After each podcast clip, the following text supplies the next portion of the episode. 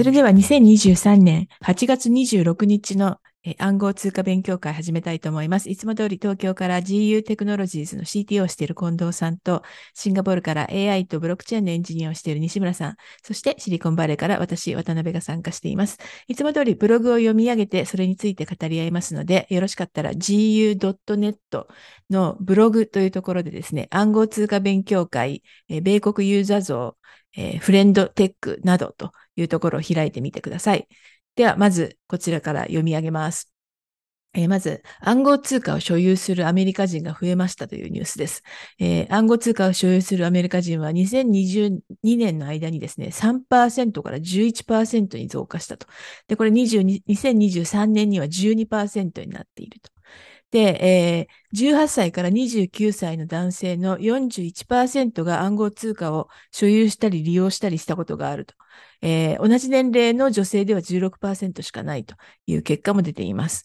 で、えー、暗号通貨を所有したことがある人の割合を人種別に見ると、白人は20あ14%しかないんですが、黒人ヒスパニックだと21%、アジア系だと24%になっています。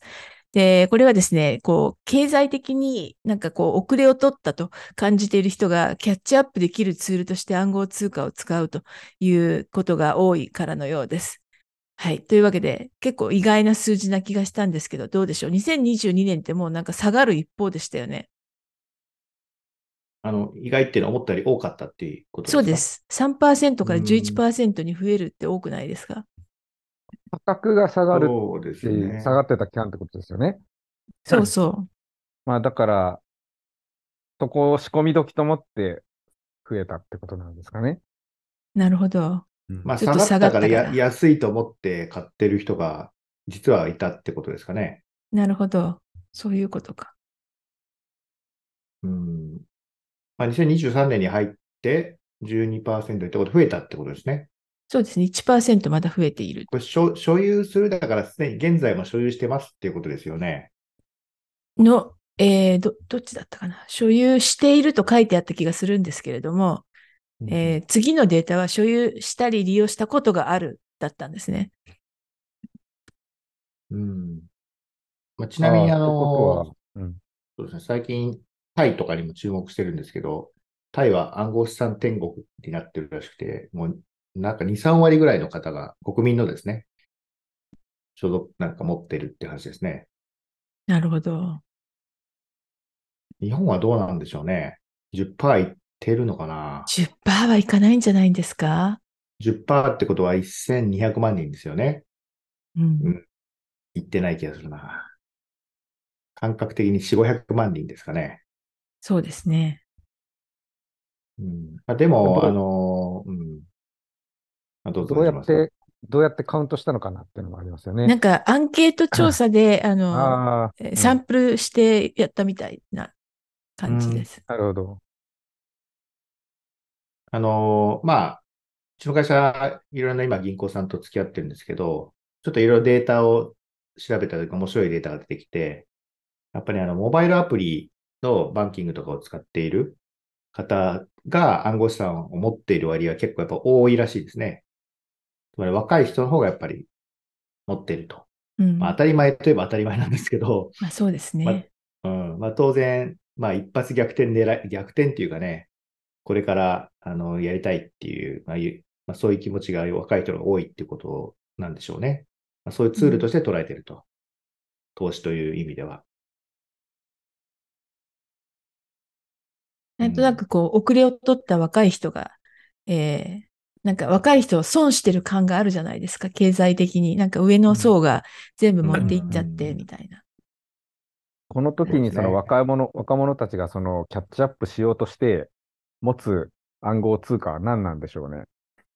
何でしょうね。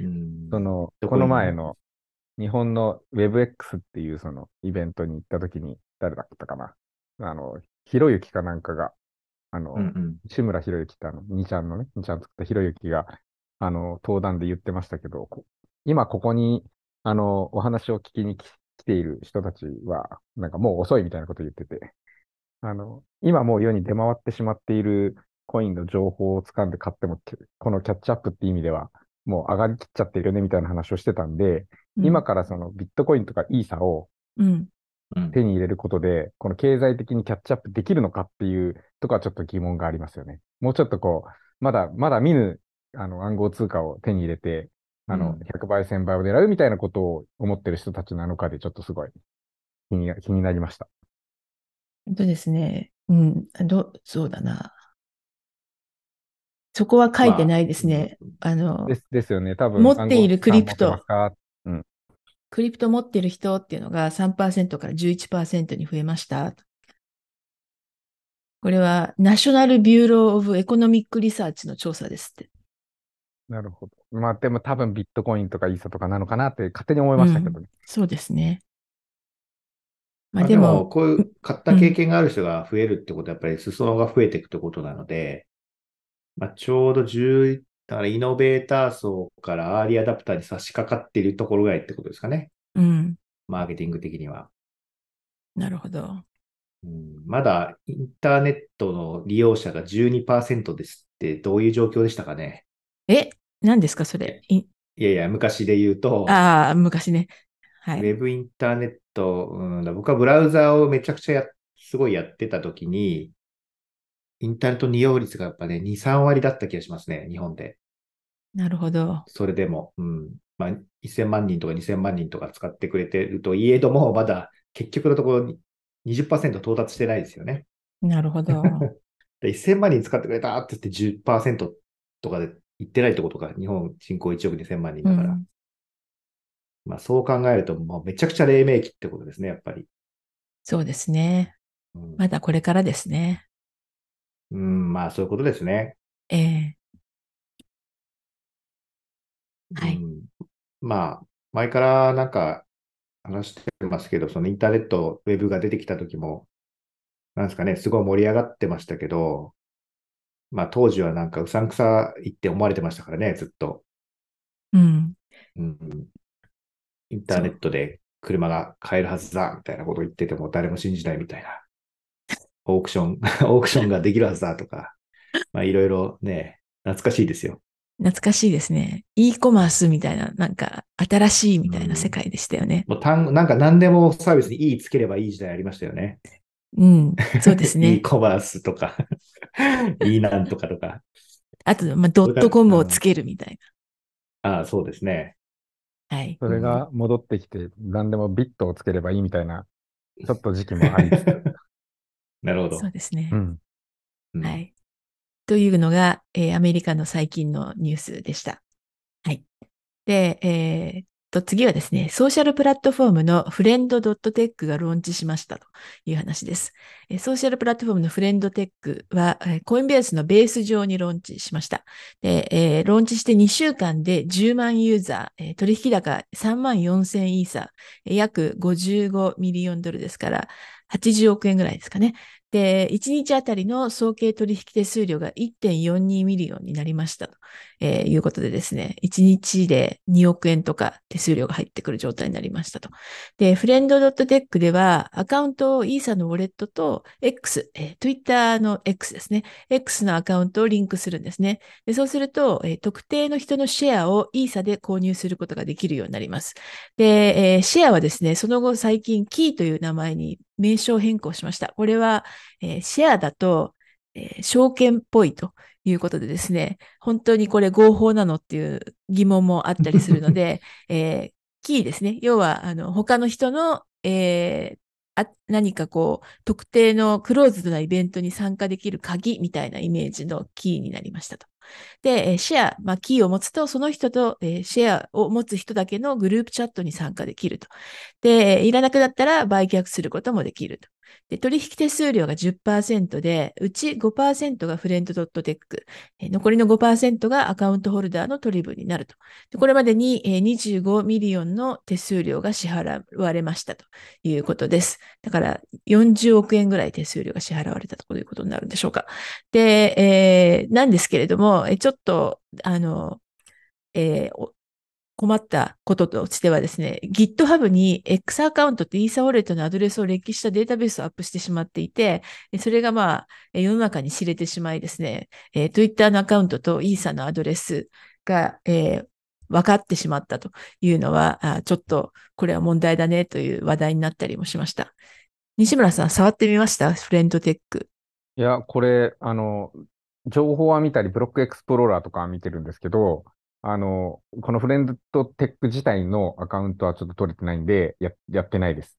うん。私もやってないんですけど、うん、なんか、え結構、あの、うん、なんだろう、あの、将来的にはこういうものがもっと出てくるのかなっていう感じで、うん、でもフレンドテックが盛り上がるかどうかはちょっと疑問っていう感じですかね。はい、これあの、実際本当にその、まあこれ、ベースチェーン上なんで、あの、まあ、ブロックチェーン上ってことになるじゃないですか、一応、ね、はい。はい。で、そのブロックチェーンのアカウントと、そのツイッターアカウントを、まあ、何らかで紐付けないとこのサービスってできないと思うんですよね。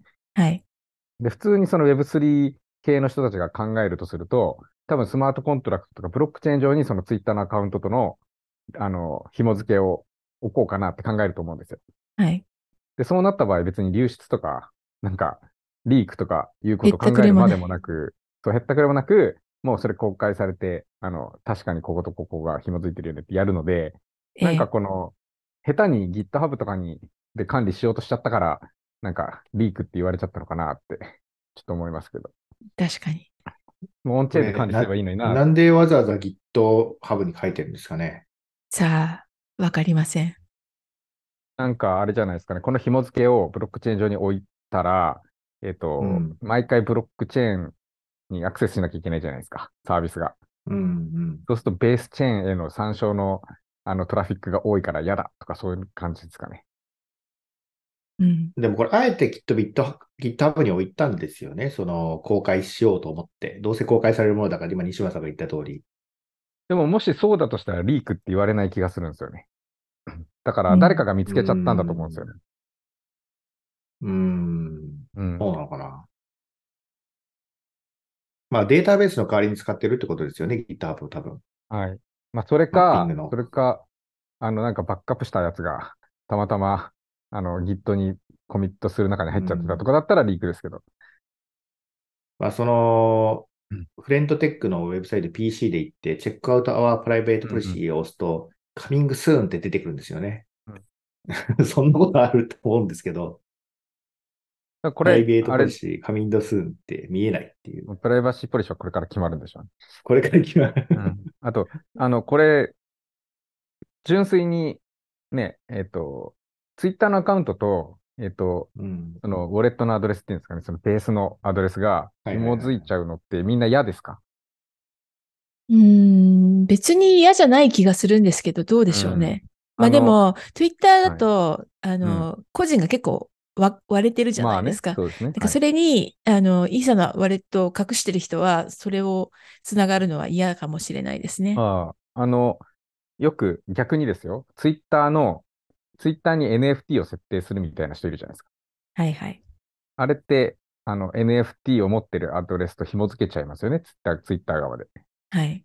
だから自ら紐付けたいっていう人も、公開したいっていう人もいるわけじゃないですか。そうですね。だからなんかわざわざこのね、えっ、ー、と、このフレンドテックを使うために、あの、自分のメインのウォレットアドレスを設定する人が多いのでしょうかみたいなところは気になりましたけど。なんか、これ用のフレンドテック用のアドレス私だったら取るなと思ったっていう。うん。うん、そうですね。そうすればいいんですよね。うん、うん、っていうのが所感でした。はい。はいまあ、これあの、なんですかね、昔日本でちょっと流行って炎上したのはバルっていうのにちょっと似てんのかなと思ったんですけど、個人のトークンを発行して売買するみたいな。うん、それに近いですね。うん、でもこれは本人、本人が売買してるわけじゃないっていうか、シェアを購入することができるって言っても、これ本人、そのアカウントを持ってる本人がやってるわけじゃないってことですよね。どうなんでしょうね。私もそこのところよくわからなくて、うん、なんか多分、そう、誰もこれ入ってないからわかんないですけど、多分、その、自分のキーを何個か発行するみたいなことするんじゃないですか。うん、私は100人までキーをそうですよね。しないと、うん、うん。またなんか例によって NBA の人がやってるみたいなマーケティングをしてるんで怪しさ満点なんですけど まあでも、考え方としてはまあ面白いかなと思いますけどね。うん。うん。まあ。で、これキー、キーを持ってたらできることは、なんかその人と会話できるとかなんですかね。その人とのグループチャットに参加できるっていうことなので。うんうん、っていうことだけですよね、今は。これでも、うん。これ何人でも参加できるんですかね何キーを持ってたらとか、1キーって1単位なんですかねそこがよくわかんないです、ね、多分なんか、あの、近藤さんのキーの総発行量が200ですみたいな感じだったりするんじゃないですかね。うん、で、その、まあ、これだからオンラインサロンのなんかこう、ちょっと変化版ですかそうそうそう、そんな感じな気がしますね。うんうんうん。まあなんかでも Web3 的にはなんか正しい方向に行ってる気がしますけどね。そうですね。最近な、うん、最近なんかこういうなんかやつあんまなかったので、ちゃんとしたアプリケーションレイヤーを頑張ってる人っていうか。うん、最近結構 DeFi ばっかりでしたもんね。そうですね。あのー、まあ結構やっぱりクリクリプトメッセージ系とか SNS、Web3 時代の SNS とかは、ちらほらなんか仕込まれてる感じが今してるんですけど、はい。まあその中でこう、あえて、こう、Twitter 使ってるってとこいいですよね。なぜ、なぜベースチェーンを使わなければいけなかったのかみたいなところは置いときますか？なぜですかね。まあ、これはですね、まあ、あの、まあ、なぜっていうよりも、ベースさんが支援してるんでしょうっていうことなんじゃないですか。うん、当然、このタイミング的に今、ベースさんが非常に、まあ、マーケティング活動をして、いろんなところに露出し始めてますから、まあ、これも仕込まれていたものの一つなんだと思いますよ。うん、なんかその、紐付けを GitHub でできるんだったら、なんか全部ビット、うん、えっと、ブロックチェーン外でできそうな気がしましたけど、その、あれかな、取引手数料とか、その、うん、なんか、取引をするために、えっと、うん、ブロックチェーンを使ってるんだったら納得なんですけど、ですけど、これって、その取引手数料とか言ってるってことは、その、なんか、お、金銭が発生してるってことじゃないですか。ああ、それは、うん、何で払うんだろうとか思って。なんかベースチェーンって多分ベーストークンがあると思いますよね。ない。10%な、ないんですかベースベーストークベ、ベーストークンないですよ。あの、ガス代が無料っていう話じゃないですか。そうでしたっけ？うん。あだからその、なんか、じゃベースチェーン、私がベースコインって言っちゃいましたけど、何らかのその通貨でこの手数料払ってるのかなってちょっと思って。あ、イーサリアムのはずです。イーサーのはず。これイーサリアムなの？ベースが、セカンドレ、ベースってセカンドレイヤーなんでしたっけ？そうです。ああ、だったら分かりました。だったら分かりました。イーサで払うんだったら分かります。はい。うん、なるほど。うん。そうなんです。はい。そしたらなんかベースチェーン上でやる意味もちょっと分かりました。ああ、支払いがイーサだからってことですか？支払いがイーサで、まあ、レイヤー2だから、あの、毎回、トランザクションコストも高くなく、で、なんか1からポイントみたいなものを実装するよりは、あの、こなれた ERC20 で、みたいな、ね、うん、ところが、は、まあ、なんかちゃんとしたユースケースな気がします。うん。うん、まあ、あの、まあ、流行るかどうかは別として、まあ、なんか面白い試みだなと思いますけど、ちょっと、どっちかというと、クラブハウスを思い出しますね。ちょっと。そうですね。でも、この、あの、えー、クローズドなグループチャット、本当にやってる人がいるのかどうか疑問です。うん。まあ、だから、なんか有名人とかがまたいっぱい参加してきて、わーってなって、1年ぐらい経ったらさっと消えるっていうパターンじゃないですか。どうでしょうね。うん、有名人話しても面白くないっていう可能性もありますよね。チャットしてもね。そうそうそう。いや、これは多分ね、有名人のジレンマなんと思うんですけど、有名人って近づいてけてしまうとなんかちょっと価値が落ちちゃうんですよね。なるほど。適度な競技感がないといけないから、うん、難しいですよね。なるほど。気軽に有名人と話せるっていうこと。うん、まあ、スポーツ選手があったらいいのかもしれないですけどね。まあ、これ本当に話せるっていう意味合いと、その、まあ、この人と話せるんだぜっていう、その、本当に有名なね、誰でも知ってるようなハリウッドセレブとかわかんないですけど、との、あの、グループチャット券が出たときに、多分みんなそれを陶器に使うと思うんですよ。うん。これは上がるから買わなきゃ買わなきゃみたいな感じで価格が高騰してどっかで崩れて、あの、あ、結局そういう、なんかバリューみたいな、あ感じになっちゃったねってなるのはちょっと怖いですね。まあなんかそういう匂いがしますよね。バリュー、まあ多分ここになんか、まあウォーレン・バフェットとかね、はやらないと思いますけど、トランプさんとか参入してくると、そのキーが値上がりするみたいなのありそうですよね。トランプはわかんないですけど、まあ、あのーそうですね。えー最初にこう2週間だけ盛り上がって終わったりして、いやー、まだ多分ここからいろいろ仕掛けんじゃないですか？そうですかね。うん、ここから半年1年わーっと盛り上がるような気がしますよ。マーケティング活動をやるんだったら。はいというのがフレンドテックでした。はいで、えー次、コインベース関連のニュースなんですけれども、えっ、とですね、イェール大学とか UCLA 大学とかの法学部の教授などが集まって、アミカスブリーフというのを提出しました。アミカスブリーフって何かっていうと、これ、あの、裁判所に対して、当事者以外の第三者が意見を提出するという制度で、SEC の全トークンは証券であるという主張は正しくないという、こう、表明を意見として提出したというのがありました。コインベース頑張れという感じですね。で、えーコインベースがの関連のニュースもう一つは、えーアメリカでの暗号通貨先物取引の許認可を得ましたと。で、これ、あの、 Commodity Futures Trading Commission という、えー CFTC というところの下部機関から許認可を得てるんですけれども、2年前に申請を出したらしくてですね、やっと、えーアメリカで、えー暗号通貨先物を扱えるようになるというコインベースのニュースでした。それから、えー3番目のニュースですけれども、8月9日に一般ユーザーにも利用できるようになったコインベースのベースなんですけれども、さっきも話していたベースですね。えー取引手数料でアービトラムとオプティミズムの約3倍になりましたと。で、えー total value locked は4160、あ、これ165 million だった気がするな。ちょっと待ってください。ちょっと調べるので、えー置いといてですね、えー取引手数料が、えーアービトラムとオプティミズムの約3倍になりましたというニュースなんですけど、コインベース頑張ってほしいですね。コインベースがダメだったら全員ダメですからね、アメリカ。そうですね。うん、これは、でもその、コインベースのちなみにベースというトークンは、これガバナンストークンですか？そうすると。え、ベースというトークンはないんです。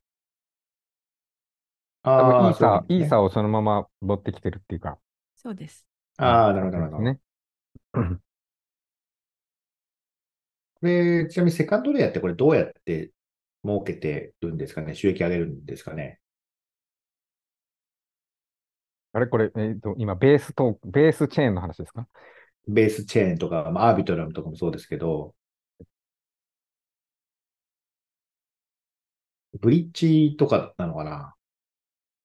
まあなんかフレンズドットテックとか、その上で、あの、やるサービスの手数料とかをうん収益にしたいのかもしれないですけど。うん。なるほど。あ、そういうことですね。で、ん今のは、これは、なんか、全トークンは証券であるにかかってくる話でもあるってことですか？まあ、そう。まあまあまあまあ、そうですね。だから、まあまあ、でもトークンがないんであればまあいいですよねっていうことだけど、まあ、とりあえずイーサーまでトークン、あの、証券であるって言ってるわけですよね。今のところ SEC は。そうですね。うん。なかなか、たなかなかですね。うんまあ、全トークンは証券であるに対して、まあこれ異議を唱えてると思うんですけど、うん。なんかぜ全トークンは証券であるって言ってる方の方がすごくやっぱり不利な気はしますね。そんなわけないでしょっていう。うんまあ、そうですよね。うん。まあ、トトークンって何ですかっていうのもありますけれども、NFT ね。もそうそうそう。証券なんでしたっトークンってけとか。まさにそうで、そう、トークンって何です？かトークンの定義を教えてくださいは、こう、いつも私出したくなりますけど、ね、結構それ 泥沼の、泥沼の議論にいつもなりますよね。うん。そうですよね。うん。ちまあ、なんかよく言われるのは移転できることみたいなね。ああ人に売れるってことですか、と、売れる、まあ、対価が発生すれば売れるになりますし、うんえっと、ただであげれば譲渡できるってことになりますけど、うん、残高の移行、移転、移転ができるっていう。でもそんなの何でもそうじゃないですか。そう、何でもそうです。何でもそうだし、デジタルでやるものは何でもそうなので、なんかそれがブロックチェーン上でなんとなく ERC20 の企画に似てれば似てるほどトークンって言われるみたいなよくわからない定義になってますね。うん。なるほど。うんまあ、日本だと、まあ、それに 財産的価値があって、まあ、あの、簡単に点々流通できると暗号資産って見なされますね。そうですね。それ暗号資産ですよね。でも日本の、そでもトークンっていう単語のなんか定義って多分法律上とかち法規制上ない気がしますね。うん、日本にはないですね。ああ、でもこれは見物ですね。コインベース、まあでもなんかこう、最近セロとか、ね、ベースとか、そういうセカンドレイヤーだったり、まあ、いわゆるサイドチェーンだったりっていうのはすごい増え、なんか主流なやつが増えてきましたよね。うん。second layer 最近流行りです。ちなみに、ベースのえー TVL は165 million だった方が数字が正しいと思います。今、今今だとですね、185あります。うん。185 million ドルなので、 million ですね250億円ぐらい。かな、うんそうですね。はいはい。まあ、これの示すところは、やっぱイーサーは買いってことでいいですか？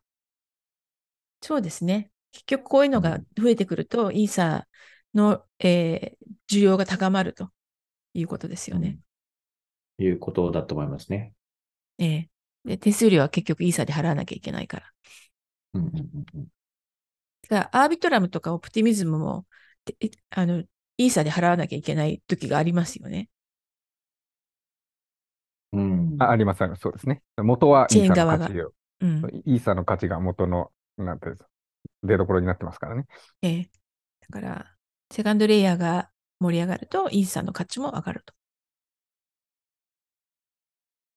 いうことですね。はい。というわけで、コインベース頑張ってもらいたいという話でした。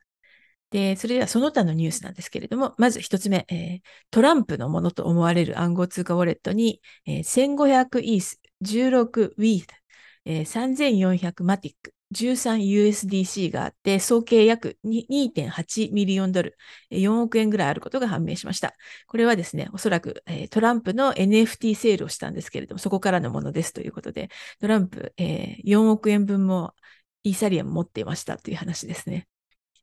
どうするんでしょうか？これを売ったの覚えてます？トランプトークンみたいな。これはあ、トランプ NFT ですね。うん勝手に送りつけられたというよりも、そのトトランプ NFT の売り上げってことですか？そう、そのはずです。からのレビューレビューシェアみたいなことですよね。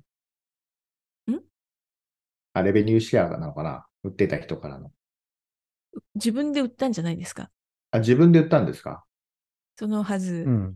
まあ、作った人とかは別にいると思いますけど、トランプが出して、これちょっとこの NFT がうんな何に使える NFT かわかんないですけど、ただただ NFT で、えっと、なんか、100ドルぐらいでしたっけ？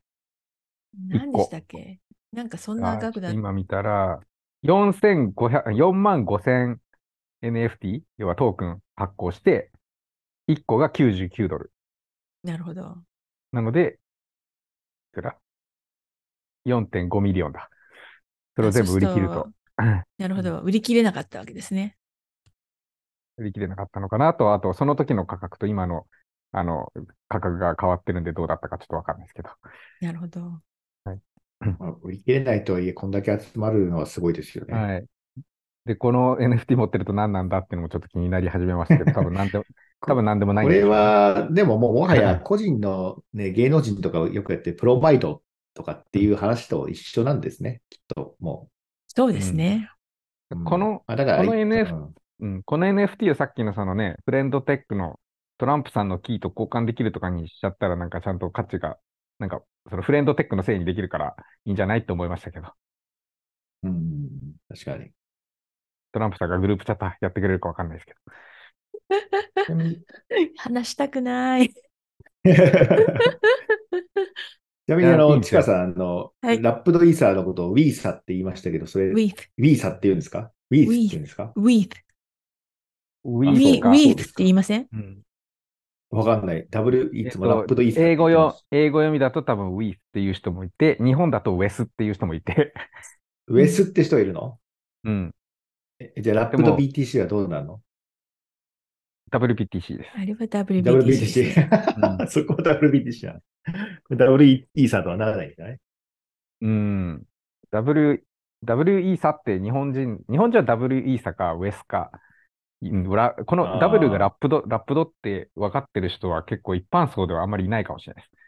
でもその、分かんなかったら W イース自体の存在を知らないということになりませんか？あ、いやね、分かる人いるんですよ。そうなんですか？うん、これを W イーサにしてくださいみたいな手順書があって、分からずに変えてる人たちがいるんです。でこれはイーサと1対1ですかねみたいな言われて、あ、そうですか、つって変えてる人たちがいます。そうなんだ。うん。それは、まあ、みんな、みんなチャレンジャーですね。そうです。ラップとか分かってない。W ってなんか同じ価値を指すなんかなんだろうなって思ってると思います。なるほど。まあ、まあ、正しいって言えば正しいですからね。そう、あの、使うにあたって何かこう支障の出る間違いではないです。うん。そうですよね。というわけで、トランプ、えー、暗号通貨持ってました。これなんか、あの、資産の公開みたいなので、えー、出てきたデータなのみたいです。はい。えじゃ次のニュース。あの、スリーアローズキャピタル覚えているでしょうか？えー、連鎖倒産2号目ですね。えー、の、うんファンドです。で、ここが倒れたことで他に大きな被害がどんどんどんどん広がっていったんですけれども、この2人の founder は現在、ドゥバイにいるらしいです。で、そこで罰金2.7ミリオン US ドル、4億円ぐらいの罰金を課せられています。で、これはですね、何の罰金かというと、彼らが始めた取引所の OpenX っていうのがあるんですけれども、これが必要な認可を得ずに運営されているためということで、で、OpenX って何っていうとですね、倒産した取引所の再債券を売買する取引所であると。でも取引量は数千ドル程度しかないと推定されていますという話です。えっ、ー、と、このファウンダー2人、バリに結構長くいたと思うんですけれども、いつの間にかデュバイに移ってたんですね。はい。で、デュバイに行くと、アメリカと、あの、えー、こう、犯罪者を互換する協定がないので、アメリカから強制送還の命令が出せないということで、えー、デュバイにいるらしいです。日本でもね、同じような理由でドバイに行く人たちがなんかいるみたいですけど。あデュバイからだと、うん、強制送還されないから、うん、されないから、まあでもされ、ほぼされた人もいますけど。なんかされてませんでしたっけ、うん、されてましたね。だされてないと、されないと言われてたけどされたねみたいななんかそうなってたんで、みんなでも、なんかドバイは、あの、あ安全？安全っておかしいですけど、あの、逃げ先としてはなんかよく聞きますけど。ただ、あの、自分の国にもう帰れないっていう結構悲しい話ですよね。うん、もうだってアメリカの国籍捨てたとか言い張ってますからね。うん、うん、まあ、それでいいんだって思いますね。うん。うん、だって2.7 million 払えば許してもらえるんですよね。許してっていうか。そうですね。うん。うん、そう。なんか、でも、まだ1年も経ってないですよね、FTX 破綻してから。FTX の破綻からは1年経ってないですね。うん。なんか遠い過去のような感じがしてますけれども。あ、でも、スリアロスキャピタルの倒産は5月とかでしたよね。3ヶ月前？いやいや、あの、去年の、去年の。あ、去年の5月ですね。あ、そうか。え ?FTX で前なんでしたっけ？ええ。あの、FTX かなり後ろですよ。ああ、そうか。FTX の前にルナ事件があったんですよね。あルナ、ね、スリーアローズ、うん、えー、って感じでこう広まっていった気がするんですよね。そうだ、そうだ。ルナがきっかけでしたね、すべての。ね、あリクイデートね、2022年の6月ですって。ああ、じゃあ1年ちょっと経ったんですね。そうですね。はい。うんまあでもがん、まだまだ生きてますっていうことですね。元気にって言えるのか分かんないけど。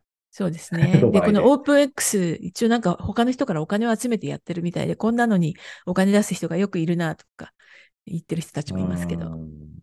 まあ、ドバイだといっぱいいるんでしょうね、そういう人が。そういうドバイの偉偉い人から、個人からお金を集めたんでしょうか。うん、はい。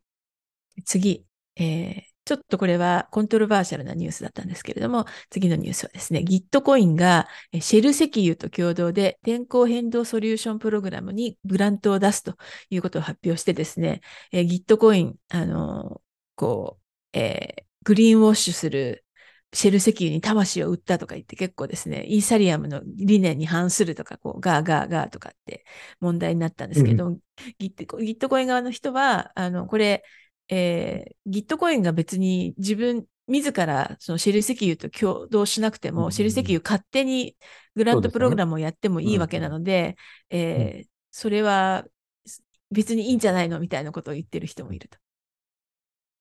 いや、そうですね。ギットコインって別に誰でも使えるので、その上でシェルオイルが勝手に募集というかね、そのグラント提供するの全然いいんじゃないでしょうかと思いましたが、うん、うん。あ、でもそうか。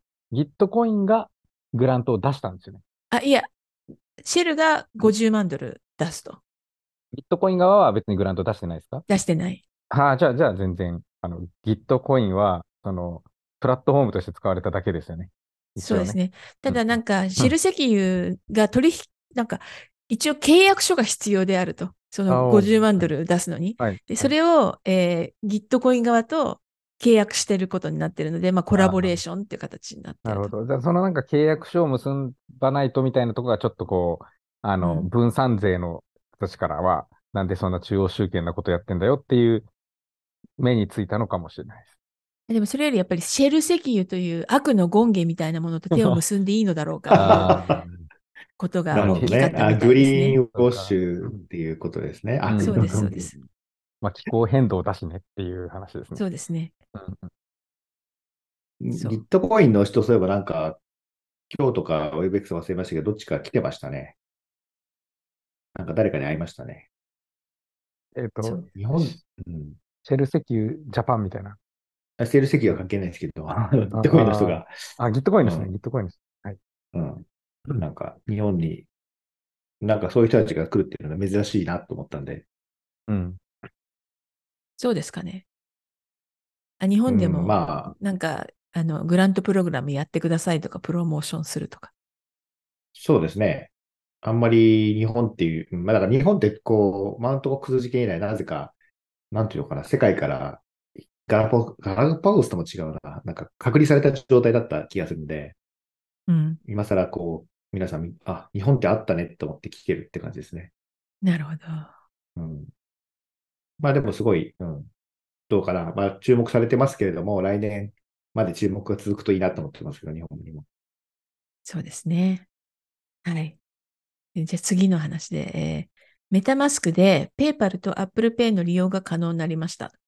これ一旦可能になった瞬間があったと思うんですけど、前も。で、その後ダメになっていて、で、また利用できるようになりましたと。で私、ちょっと行ってみたんですけど、えー、カリフォルニアからだと、Apple Pay は使えなくて、PayPal は使えるという状態でした。うん。うん。マスクは、まあ、これ、やっぱりコンセンシスがやってるんですよね。そうです。なるほど。で、アメリカって交換業みたいなの持ってるんですかね、コンセンシスってちなみに。さあ。だから、メタマスクやってこれだとペ、ペーパルが、ペーパルが KFC、うん、KFC ってまた、あの、ケンタッキーフライチキンですね。KYC をすると。ねはい、ええ なんか口をついて出てしまうんですね。ええ KYC をやると。あれですよね、そのクリプト買うときとかの決済をペイパルがやるってことだと思うんで、うん、そうです、そうです。はい。あの、今、あれですね、シンガポールから見ると、クレジットカードで買うみたいに出てきて。はい。そのページにペイパルとアップルペイも出てきません、えー、クレジットカードしか出てこないんですよ。あ、もしかしてモモバイル、モバイルで見てます？いや、PC で見てます。モバイルのメタマスクのアプリだと、えっと、ペイパル、うん、ペイパル、アップルペイ、クレジットカード、もう一個なんか出てきたかな？それか、その、最初に国を選ばされたので、あ、そうですね。その国によって、あの、使えるものが違って、私は、えー、本当にクレジットとデビットしか使えないのかもしれないです。なるほど。うん。日本だと、どれもダメな気は、ってならないですが。うん、日本はそうですね。購入、あれ？購入ボタンが押せない。そもそもない。いや、ある。あれ？そんな、これメインネットに選べば押せるのかな？あ、押せますよ。押すと何が出てきます？あ、シンガポール、アップルペイは出てきましたね。iPhone だと。デビットカードはクレジットカードですね。でもこれは、いや、だからここが謎なんだよな。日本でライセンス持ってないからこれ出したら完全にアウトですよね と思うんだけど、まあ、しょうがないのかな。英語で出てるからいいのかな。でも最初に国を、最初に国を選ばされてますけどね。国、今日本ってやったんですよね。えー、わかんないけど、カレンシーは JPY、これ国っていうかカレンシーとして JPY ってなってますね。え、そのバイってやったときに、あなたどこの国の人ですかっていうのを選ばされませんでしたか？いや、私前選んだからなのかな。え特にそういうの出てこなかったですよ。うん、なるほど。うん。どっかにあるのかな、そういう設定が。まあ、そ、それよりもっていうか、このモバイル版のメタマスクの、なんだろうな、ダップブラウザの出来が悪すぎて、あの、いろんな実証実験やってるとめちゃくちゃ困るんですよね。話飛んじゃいますけど。そこをなんとかしてほしいです。ここをなんとかする前に。ペーパーとかと提携する前に。じゃあ、あの、あのメタマスクになんかこうコココミットするか、もしくはより良いものを作るココミットすればいいのか。うん。なるほどね。うん、はい。なるほど。まあ、日本からだと、まあ、一応クレジットカード、デビットカードだけですけど、まあ、これも多分日本で交換業を持ってなければ、本当はダメですけどねっていうところですかね。なるほど。これで話したことによって、メタマスクが怒られることになるかもしれない。どうでしょうね。うん。まあ、あの、だから、ウェブサイトだったら、まあ、ばまあ、バイナンスとかも今アクセスできないですっけ西村さん、日本から。日本からですか？いや、いや、アクセスはできるんじゃないですか。はい、してみたいないですけど、あの、あの出勤とかはできないとさすがにまずいんで、あの、取引ができなくなってるだけかなと思いますけど。そうですよね。でもデビットカード入れても、でもこれ入れても買えないのかな？もしかしたら。ちょっとやったことないそれは、それはありますね。最最終的にね。うんうんうん。かもしれないですね。一応、ペーパルとかペーパルとか Apple Pay が使えるようになりましたという話で、もう一個ペーパルの話があって、えこれはですね、レジャーありますよね。ハードウェアウォレットですけれども、レジャーで、うん、えー、米国のユーザーはペーパルが可能になりましたと。ただし、買える通貨はですね、ビットコイン、イーサリ、イーサえー、ビットコインキャッシュ、えー、ライトコインの4種類だけですということなんですけれども、ペイパルなんか頑張ってますね。この間、あの、うん、ステーブルトークンも出したし。うん。まあなんか、まあ自分、まあ頑張らないとなくななくなる存在ですからね、ペイパルは。ようやく気づいたってことじゃないですか？いやー、なくなるんですかね。うーん、まあビジネスモデルを大幅に転換しないとしょうがないんじゃないですか？うん、まあやがてはですね、何年かかると思います、そういうレベルになるのに。いやー、これはででもなんか、イノベーションのジレンマですからね、今んとこビットコイン買うのにペーパル使いますっていう話ですけど、どうなのかな？ステーブルコインが普及してきたらもう意味がわかんないですよね。うん。まあ、10年でそういう時代になるかしら。ペーパルが倒産ってそういうことですか？まあ、倒産までいかないまでも、ペーパルに、なんていうの、こう悪影響が出るほど、暗号通貨での取引が増えてしまう。10年ぐらいかかるんじゃないですか、やっぱり。でも10年後にはなるかな。うん、あの、だから僕がそれこそ昔 Web ブラウザ出した2001年だったんですよ。はい。Windows 95が出て、みたいな。で、iPhone が出たのが2011年ですよ。え、iPhone って2007年ですよ。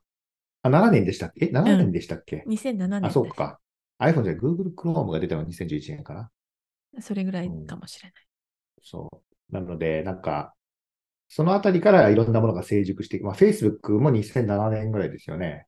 そうですね。だから10年後ぐらいにやっと何かが始まったぐらいじゃないですか。Facebook は2004年ですって。ああ、ものとしてはあったってことですね。あえ、そんな昔があったかな？あったんですね。うん、はい。確かにそうかもしれない。僕、Facebook、友達が2人しかいないまま何年も過ごしてましたね、昔。うん、誰も知らないみたいな 感じで。そう。うんまあだから、Chrome も、えっ、と、Facebook も、えー iPhone も、なんていうの、うん世の中がみんな使うようになるには何年かかかるじゃないですか。それが多分やっぱり2011年ぐらいだったんじゃないですか。うん、そうですね。まあ、今思えば大学入った時、1996年、E メール使える人が友達2人しかいなかったですからね。あその2人とだけ E メールやってました。3年ぐらい。あ、寂しい。今思えばとんでもないことですよね。ねえ。E メールみんなが使い出したのはやっぱ2000年入ってからだと思うな。そうですね。うん。そうですよね。で、2004年に Facebook が出てきて、E メールじゃないコミュニケーション手段が普及したってことですね。最初からメッセンジャーありましたっけ？なかったんじゃない？あの、SMS メッセンジャーと当時はガラケーで、そうですよねやっぱり。うん、SMS が流行ってましたよね。ええうん。しかもなんか9文字とかしか送れないんですよ。12文字とか。あそんなもんだったんですか？当時、そん,、うん、そんな感じだったと思いますけどね。まあ2000年ぐらいだと。うん、というわけで、やっぱりじゃあ、ペイパルが、あの、怪しくなるぐらいには、なるには、まだ10年かかるということです10年かかるね。んじゃないですかね。はい。はい。で、えーというわけで、次のニュースはですね、えーアルゼンチンで暗号通貨を推奨する大統領候補がプライマリー選挙で選出されました。本選はまだなんですけど、プライマリーで、えーかなり左寄りのですね、人があの選出されたらしくて、この人はなんか中央銀行を廃止してしまえとか言ってるらしいです。なるほど。アルゼンチンって、あの、暗号通貨の利用割合がすごい高いんですよね。結構みんなインターネットもコンピューターも持っていて、なのに、えー通貨がどんどんインフレで価値がなくなっていくという、まあ、ハイパーまでいってるかどうかなんですけど、はい非常に高いインフレに困らされているということでですね、えーかなり浸浸透しているようです。まあ皆さんも自国通貨よりも暗号資産の方が信用できるっていうことになってるってことですよね。そんな感じの人たちが増えているということですね。うん。まあでも、本当にステーブルコインが普及してくると、みんな結構世界でもう3つぐらいの国の通貨しか使わないみたいになったりするんですかね。そう、あの、中、ま、あの、中間から下の方の人たちは多分自分の国の通貨とかはもうなんか、それ何ってなるような気がするんですよね。うんまあ、そうですよね最初はね、最初は多分資産をその、えっと、ステーブル、US ドルとか他国のステーブルコインで保持しつつ、うん生活はその自国のマイナー通貨でみたいなところから始まると思いますけど、そのうち気づくんでしょうね。あれ、このまま、これってそのままステーブルコインで受け取って生活した方が早いじゃんってなって、なんか自国の通貨なくなるみたいな。そうですね。まあドルとユーロと、まあ円が残ればいいですけど、円と何ですかね。元と？ポンド？ポンド今度は残れるかな？まあ残りますかね。ポンドはどうですかね？ユーロ、ユーロにやっぱり統合されちゃいますかね？どうでしょうね。まあ、うんあよくわかりません。これまた 10, 10年後の世界ですね。そうですね。じでも10年って結構あっといううん間じゃない、いや、まあ、あっという間っちゃあっという間ですよね。うんうん、じゃあ、10年後かに、20年後ぐらいにはもう中央銀行を廃止している国が出てきてるっていうことですかね。ねそんな感じでしょうね。なんか10年後ぐらいとこアフリカの小さい国とかがそんな感じになっていくんじゃないかという気もしますが。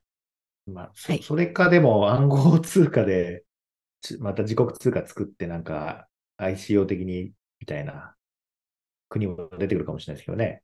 なんか一度ベネズエラ試してましたけどね。うん。それ。はい。じゃあ次のニュースはですね、えーちょっとファンドレイジングの話をいくつか持ってきました。カストディアンのビットゴーが、えー1.75ビリオンドルの企業価値で100ミリオンドルを調達しましたということで、企業価値2500億円ぐらいかな？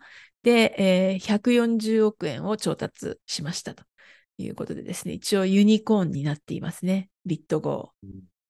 うんビットゴーってなんかもう B B2C 的なことやんなくなっちゃったからあんまり話を聞かなくなりましたよね。地そうです味にね乗っかってるってことでしょうね。そうですね。2C で言うと、あれかな。あれは 2C って言わないか。あの、WBTC はラップとビットコインってビットコーですよね。そうですね。そこ、あそこが、うんその間接的に使ってる人はいる。うん、うん。そうですね。どこはアメリカの会社ですよね。そのはずです。ラップドビットコインみたいなの出してもいいんですかね、アメリカの法律って。さあ、ん日本だ 日本だとな何に引っかかります？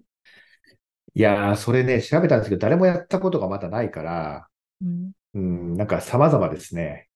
ちなみにビットゴーパロアルトにあるそうです。なんか、うちの近くにあ、うちの近くにあったなと思ってたんですけど、やっぱり近くいや、アメリカでできるならちょっとやりたいなってなんか思ったんですけど、ちょっと調べてみようかな。日本だと、うん、まだ本人がコントロールしてれば大丈夫みたいなこと言ってましたね。え、そのビットコインを、預かったビットコインをってことですか？まあ、WBTC をこう戻すっていうところ、うん。まあでもどうなのかな。なんかいろいろちょっとその、うん、いろいろ気になりますね。ちゃんとそう裏付けの資産がちゃんと担保されてるんだろうかって言って話ですよね、要するに。うん。で、まあ自分たち自身がカストディアンだから、えちゃんと持ってるよみたいな、そういう話ですよね、ここは。うん、あの、ラップドイーサーの場合は、まあ、コントラクトでやれば、まあ、安全じゃないですか。誰も管理してなくてもちゃんと戻せると思うんですけど、うんビットコインの場合は、やっぱり、ビットコイン、ビットコインを持ってなくなったら終わりですからね。そうですよね。うん。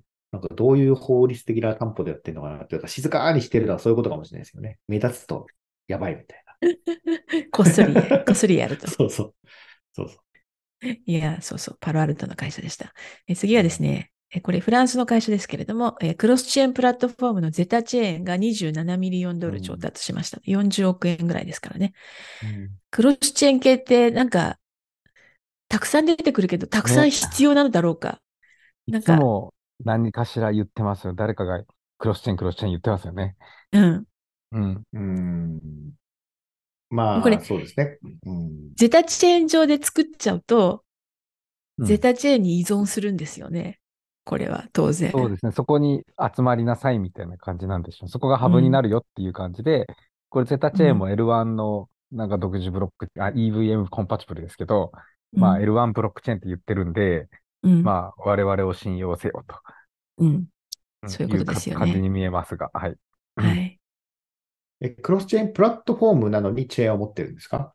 そうです。どういう、どういうことですか？だそのクロスチェーンするための真ん中で私がたちがやりますっていうタイプああ、一旦ゼタチェーンに行って、他に行くっていうことを言ってます？はい。はい。えー？なんか二重に危ないみたいな。確かに二重に危ない、三重に危ないありますね。うん。ホワイトペーパー。なんかでも、なんかこう、いろいろね、いろんなこと終わったと思いきや、新しいものもどんどんできてきて、また調達も増えてきて、なんか、やっぱこの業界は、なんですか、アクティブですね。まあそうですね。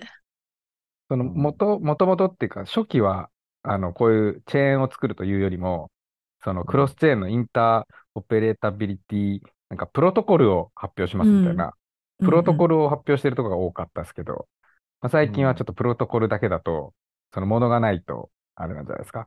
えっと、お金が集められなくなって、ちゃんと動ゼくタチェーンの、ゼタチェーンのでもこのホワイトペーパーが出てるのは2月22日だから半年ぐらい前なんですね。スマートコントラクトって書いてありますよ。クロスチェーンスマートコントラクト。うん。論文には。はい。だそれを、まあ、どこに、じゃあ置きますかってなったときに、ゼタチェーン上なんでしょうね。うん、まあ、マルチチェーン。まあ、そうね。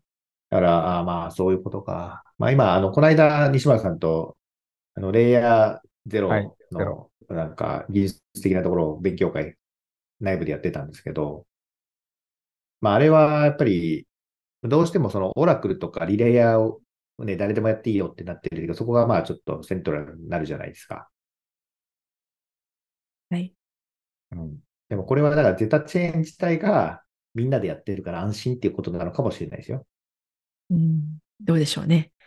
えー次の会社はですね、これゼロ知識証明によるスケーリングソリューションのリスクゼロが40ミリオンドル調達しましたということで、まあ60億円弱という感じですね。ゼロノレッジプルーフ、えスケーリングさせますということでした。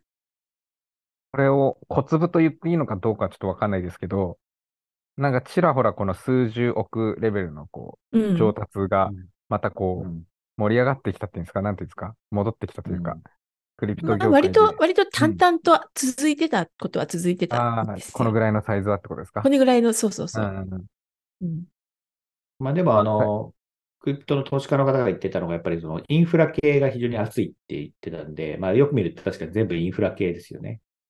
まあそうですね。次のものも、ブロックチェーンインフラのコスミックワイヤーが40ミリオンドル調達と。これまた60億円ぐらいですね。はい。なんコスミッで、クワイヤーは何のか、何の会社なんですか？なんでしょうね。自分で書いてすっかり忘れました。インターネットコネクティング、んネクストジェネレーションインターネットっていう非常にコックワイヤーって、なんか、ソラナ関係でしたっけ？うんそうですかこれを見る限り全くまだわかんないですけど、なんだろうな。コネクティングワールド。ソラナが投資してるんだ。ああ、そういうことだ。あーソラナとポリゴンが投資している。おあ、じゃあ両方でやれるのかな。あんま情報ない。けど、あじゃあ調達は VC した。っていうよりは、そのクリプト、なんだろうな。チチェーンが投資してるんですね。まあ、それぞれあでもスケファン,、うん。ファウンデーションを持っているので、まあ、スケーリングソリューションなのかな。いや、でもなんか、empowering creators, bringing people closer together とか書いてあるから、なんかのサービスなんだと思いますけどね。まあ、じゃあこれは、あれですか。えっと、誰かが調べて、またのもうちょっと情報があったら、またの機会にみたいなはい。そうですね。あ、すいません、これ30ミリオンでした、こっちは。そうですね。失礼しました。シードラウンドで、でもしかもシードラウンドで30ミリオンって書いてありますね。ええなかなかすごいな。発表されてるのは、発表されてるのはポリゴンとソラナだけですね。ああ、ソラナから、あ、そうですね。うん。そんな感じ。うんで、最後はですね、えー取引所クラーケンのベンチャー投資ファンドのクラーケンベンチャーズが2号ファンドでえー100ミリオンドル調達中ですと。140億円調達中と。まあ、調達中って話ですけど、2号ファンドをやろうとしているということでですね。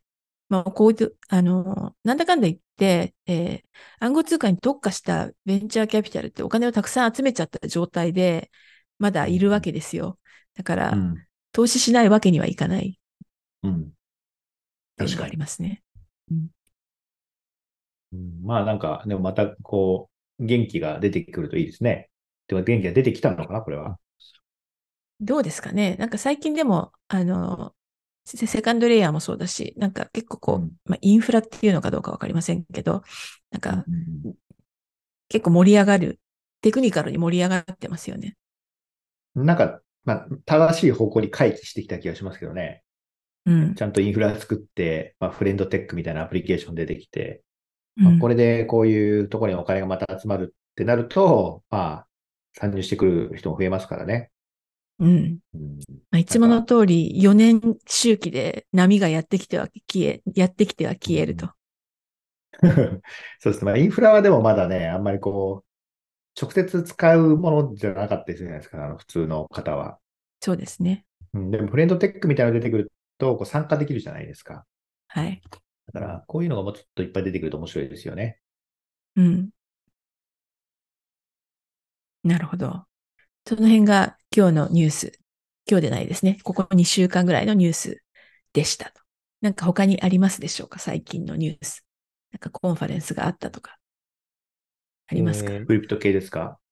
クリプト系ですね。カあのーカンファレンスで言うと、あ、あ、近藤さんが言うかな？はい。あ、いえいえ、大丈夫。いや、あの、来月は、あの、シンガポールでトークン2049がやるので、ま、まあ、そこに結構いろんな人が行くみたいですっていうところですかね。そうですね。あれはみんな行く。ブロックチェーンウィークみたいになって、その前、まあ、その前に、あの、イイースシンガポールっていう、まあ、ファウンデーションがあーの息のかかったイベントとかがこう、つながってやるんで、多分そこに合わせてシンガポールになんか、業界の人たち来るのかなと思ってますね。あれは前、前乗りした方がいいってこと？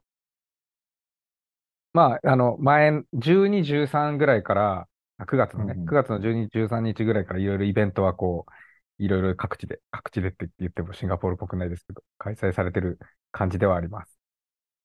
いや、あの、F1 と重なってしまったってことで、ホテルがクソ高くなってて。いや、あれわざとですよね。わざと F1 と重ねてますよね。ど、どういうこと？いや、どうせなら、クリプトのイベントだけじゃなくて F1 も見たいんですよ、みんな。それって、あの、C、CES やるときに、必ず裏でポルノのショーをやってるっていうのと一緒ですか？まあ、どういうことですか？え、概念的には一緒。CS あるじゃないですか、ラスベガスで。はいはいはい、はい、で、同じ時に必ず、えー、アダルトショーをやってるんですよ。別の場所で。まあ、そ、それはまあなんかニーズとしてわかるかもしれないですけど。ニーズが重なっている。クリプトは、そうそうそう。重なってんのかなみたいな。でも、あの、多分 F1、F1 が先にもうね、日程決まってあって、そこにクリプト側が合わせてきたっていう感じですか？その、はいはいはい。え、ね、F1 ってあれみ、え、なんかチケット買えば見えるんですかね？シンガポール。チケット買えば F1 見見見方がわかんない。あの、チケット買えば見れますし、よくそういうクリプト系のイベントの、なんかこう、えっと、抽選のラッキードローとかで、あの、うん、F1 のチケットとかをこう出して人を集めてくれたりしたりとか。まあ、なので、ちょっとジャパンオープンチェーンも、あの、えっと、なんか参加したら F1 のチケットあげますとかやってください。そういうことですね。うち、あの、今回、初めて海外で出店してみるんで、どういうことになるのかなと思ってますけど、はい、まあちょっとね、ホテルが高いから、あの、うん、そこで宿泊してますけどね。でもあれ、マリーナベイサンズでやるんですよね、会場。会場マリーナベイサンズですけど、まあマリーナベイサンズにみんな泊まんなくてもいいんじゃないですかと思いつつ、まあ近いから便利ですよね。うん、まとまったら便利かなと。高いっていくらぐらいですか？まあ、周辺のホテルでだいたい1泊5万ぐらいですかね。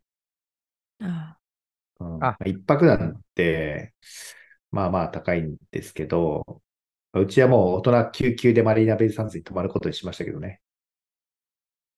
大人救急？ああ、一部屋に何人もってことですか？そう、一部屋にこう、はい、エクストラベッド入れて3人で泊まるっていう。なるほど。いや、なんか周辺のホテルにバラバラに泊まってもいいんですけど、やっぱ遠いと大変じゃないですか、ああいうのって。まあね、グラブですぐ。うん。グラブね。いや、でも会場混んでるからグラブ来ないよとかなるじゃないですか。うん。うん。まあ、みたいなことを想像してますけど。あれ？西村さん、その時もシンガポールにか帰ってる時、今帰ってんの？シンガポール。そうです。今シンガポールにいるんで、あの、うん、その時期もシンガポールにいる予定です。なるほど、なんか、まあ、あの、結構いろんな、まあ、日本から行くか人は多いかどうかわかんないですけどね。この間日本に来られてた海外の方みんな行くって言ってましたね。うん。うん、なんで、まあ一応アジアでは盛り上がるんじゃないでしょうかと思いますけど、あとなんか西村さんさっき言いかけたことなんですか？ああ、えっと、あ言いかけたのはこの2049と、そのイース、シンガポールのことを言おうとしてたんですけど、あの、イベント以外の、なんだろう、ニュースというかご報告で、あの、うんセルシウスは、はい。なんとなく私ずっと追ってるじゃないですか。はい。うん。なんかアプリ、セルシウスのアプリがアップデートできるようになったからなんだろうなと思って、アップデートしたら、なんか、うんえっと、いろいろ説明が、あの、言い訳みたいな、こう、あの、せ説明が載ってるアプリに変わってましたっていう。ああ、ごめんなさい。今に返すから待っててね、みたいな。まあ、返すかわかんないですけど、で、で、一応その、まだ、なんですか、こう、ロックされてるというか、うんあの、戻ってきてない金額は、そのアプリ内にちゃんと、あの、出るようにはなってました。なるほどうん。